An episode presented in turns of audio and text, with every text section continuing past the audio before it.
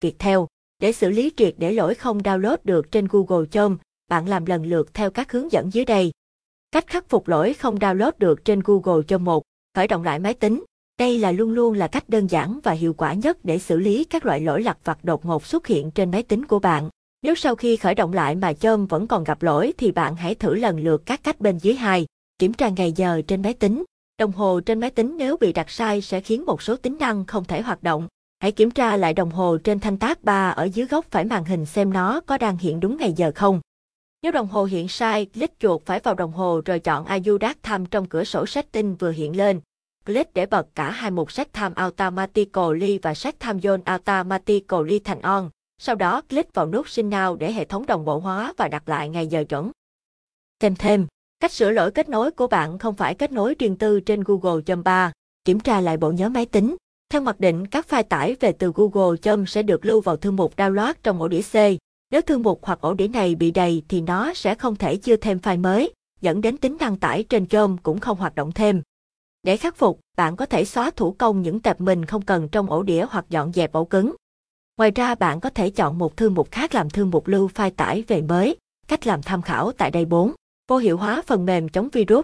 Đôi khi phần mềm chống virus sẽ nhầm lẫn một số file bình thường thành file có hại. Do đó, nếu đảm bảo file bạn đang muốn tải sẽ không tiềm ẩn rủi ro gì, bạn có thể thử tạm tắt phần mềm chống virus rồi tải file. Sau khi tải xong thì bật lại phần mềm nhé. Năm.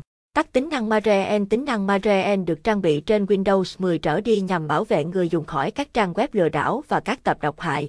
Tuy vậy, đôi khi nó cũng hoạt động không chuẩn xác và ngăn bạn tải xuống các tập bình thường.